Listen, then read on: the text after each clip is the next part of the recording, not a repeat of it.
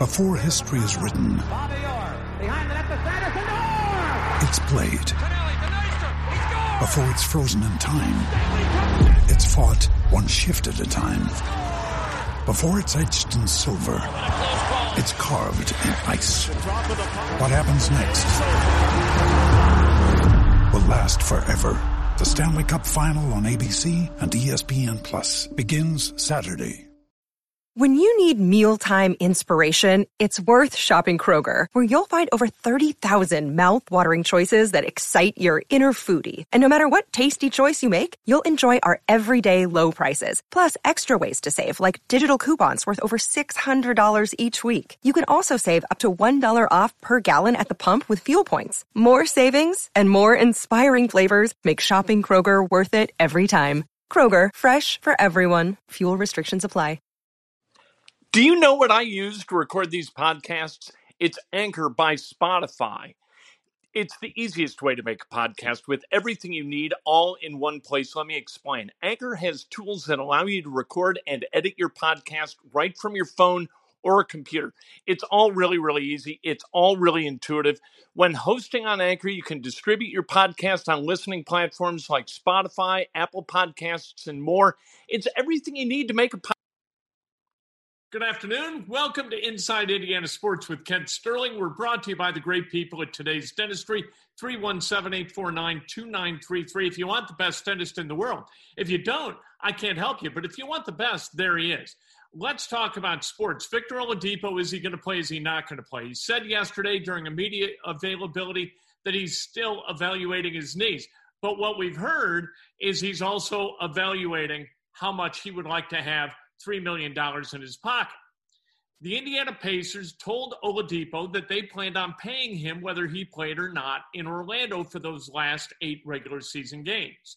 The NBA said, wait a minute, we can't have healthy scratches, and so we don't believe that Oladipo should get his money. The NBPA, the Players Association, they said, well, hold on here. What are we doing? I mean, this this thing is unprecedented.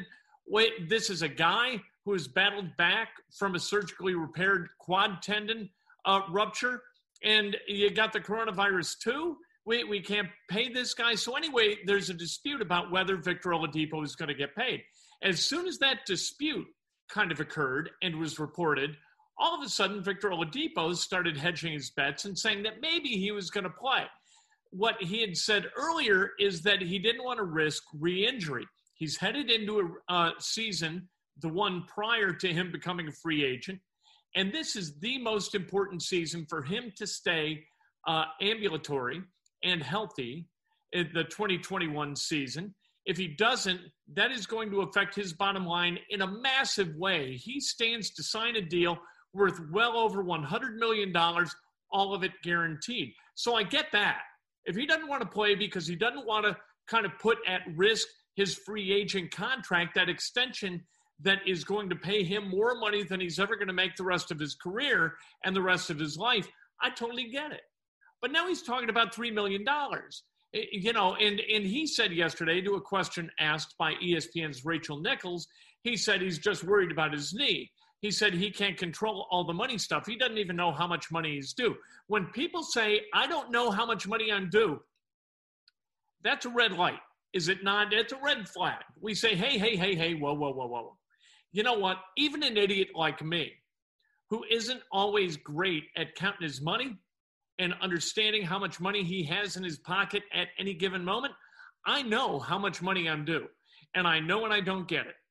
Victor Oladipo, when he said that, you understood that it was all about the money with Vic, or he wouldn't have said that because nobody says that. Victor protested too much and so he let us know that where his heart lies is where his wallet is at.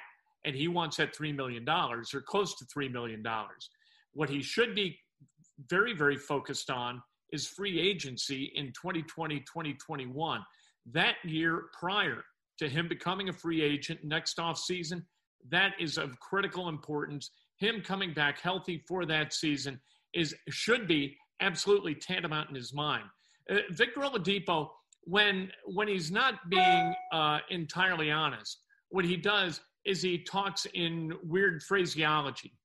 He'll say things like, and he'll repeat the same phrase over and over again. Try, I don't know whether he's trying to get to a length of uh, a soundbite or what he's trying to do, but he'll say things again and again and again and again and again. Like, you know, at the end of the day, he uses that phrase all the time. Yesterday with Rachel uh, Nichols, during the answer to that question, Rachel's question about what was kind of the motivator for Vic in his potential return, where Vic went is that's out of my control. That's out of my control. I'm worried about my knee. I, I want to play, but it's my knee. It's out of control. The financials, I don't know how much I'm due. I don't know how much I'm due. All the telltale signs of a guy who's pay, playing fast and loose with the truth. Victor, guilty yesterday of obfuscation, which means he said words that didn't mean a damn thing. Let's talk about uh, Jonathan um, Jonathan Kuminga, the fourth ranked basketball player in the class of 2020. Jonathan is going to skip college altogether, it was announced, and he's going to go to the G League. So I wrote about this at kentsterling.com and at my Substack site about what this is going to mean for college basketball. Kuminga is really, really good. Six eight, great athleticism, all of that stuff, but nobody knows who the hell he is. And so all of the all of the pro NBA guys, all of the guys who follow the pro game and really don't have a lot of respect for the college game, when a kid decides to do this, jump to the G League, they all yell and scream, college basketball is doomed. The G League's going to have all the stars. The G League is going to have uh, um, this kid Kuminga for a year. And then he's going to go into the draft, and he's going to be drafted if he's worth a damn. There are four guys who are going straight to the G League out of this recruiting class. Those four guys, we don't know who they are. You don't know who they are. I don't know who they are.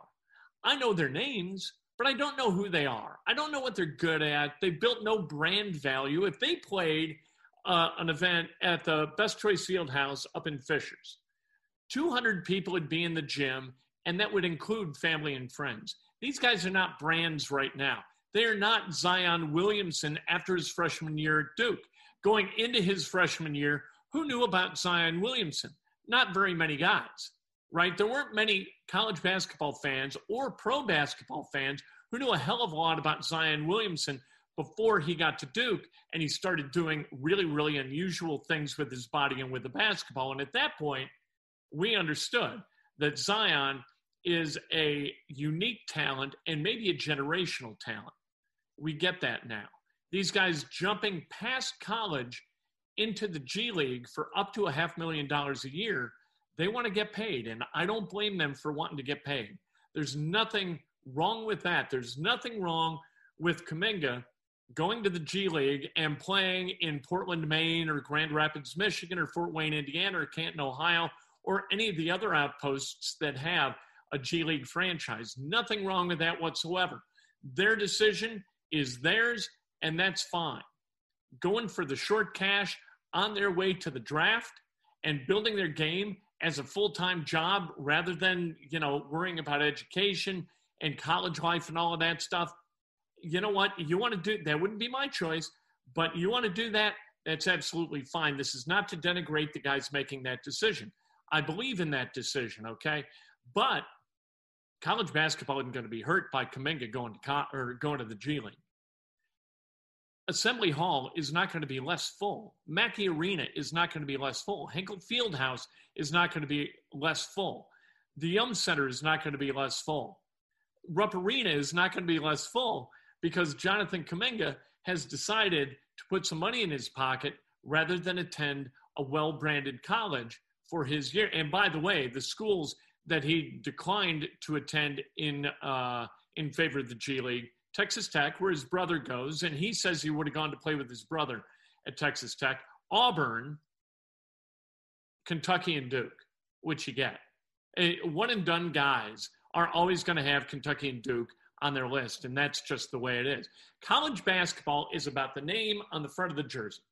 It's not about the name on the back. The NBA is all about the name on the back. You got LeBron fans right? If LeBron played for the Spurs or the Rockets or uh, the Blazers or any other team, the Kings, the Pacers, they would sell a ton of jerseys because of LeBron fans everywhere. LeBron fans had Cavs jerseys, then they had Heat jerseys, then they had Cavs jerseys again after they burned him when he went to Miami. Now they've got Lakers jerseys. LeBron fans. You you've got Anthony Davis fans. You've got uh, Harden fans, right? You've got Westbrook fans.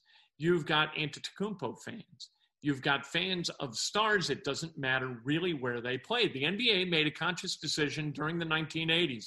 They were going to market around stars. They had Jordan, they had Bird, they had Magic, they had Kareem, they had all these stars. It made nothing but sense. Market those guys. College is different because nobody plays more than their four seasons of eligibility. That's it. You get four years to be eligible and and maybe you can stretch those four over the course of five and in some limited cases six but you get to play four full years so players are constantly cycling out coaches aren't so you market around coaches and you market around the school because the most important thing in marketing college basketball is the tether between the fan and the institution i went to indiana university i spent six years on that campus I love Indiana basketball as a result. If I had gone to Louisville, I would love Louisville basketball. If I had gone to Butler, I would love Butler basketball. It doesn't matter. The quality of play is not the thing, it's the tether to the university. And it's also the coach to a lesser extent. You market the coach. Archie Miller, you market him. Matt Painter, you market him. Kay, you market him. Right? Cal, you market him. That's the way it works. Chris Mack, that's college basketball. These guys who are taking the short cash to build their game and get paid to play, they are going to play. This is uh, the G League's own statistic. Uh, G League's average attendance last year for a game 2,465 people. That's roughly what Lawrence North High School puts in its gym on Friday and Saturday nights during the winter. Okay.